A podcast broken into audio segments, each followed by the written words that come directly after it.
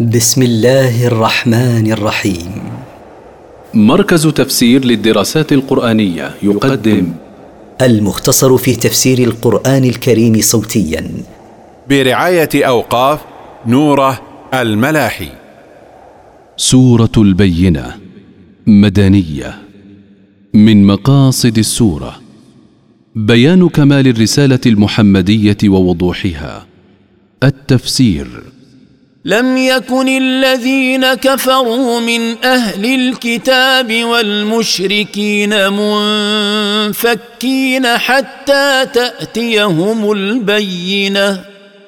لم يكن الذين كفروا من اليهود والنصارى والمشركين مفارقين إجماعهم واتفاقهم على الكفر حتى يأتيهم برهان واضح وحجة جلية.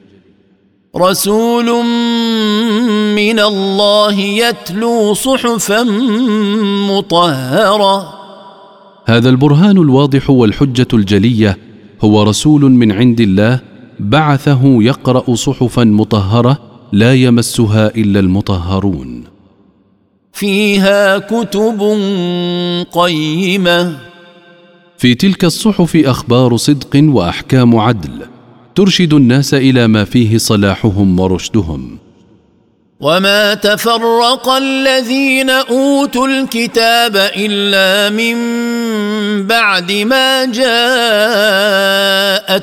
البينه وما اختلف اليهود الذين اعطوا التوراه والنصارى الذين اعطوا الانجيل الا من بعد ما بعث الله نبيه اليهم فمنهم من اسلم ومنهم من تمادى في كفره مع علمه بصدق نبيه. وما أمروا إلا ليعبدوا الله مخلصين له الدين حنفاء ويقيموا الصلاة ويقيموا الصلاة ويؤتوا الزكاة وذلك دين القيمة. ويظهر جرم وعناد اليهود والنصارى أنهم ما أمروا في هذا القرآن إلا بما أمروا به في كتابيهم من عبادة الله وحده ومجانبة الشرك وإقامة الصلاة وإعطاء الزكاة فما أمروا به هو الدين المستقيم الذي لا اعوجاج فيه.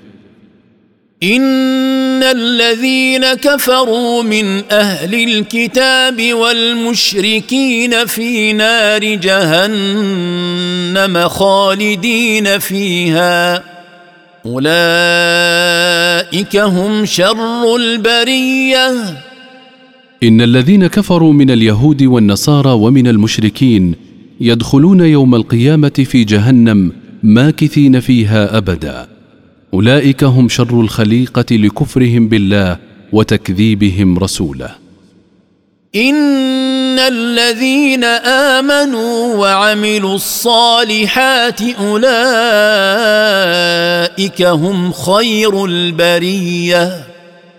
إن الذين آمنوا بالله وعملوا الأعمال الصالحات أولئك هم خير الخليقة.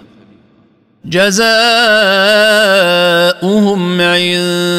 عند ربهم جنات عدن تجري من تحتها الأنهار.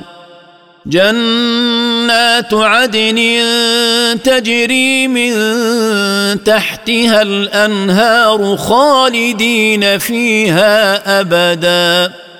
رضي الله عنهم ورضوا عنه. ذلك لمن خشي ربه.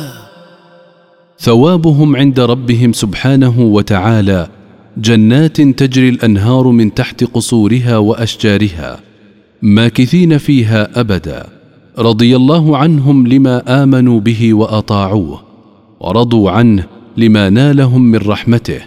هذه الرحمة ينالها من خاف ربه فامتثل أمره واجتنب نهيه.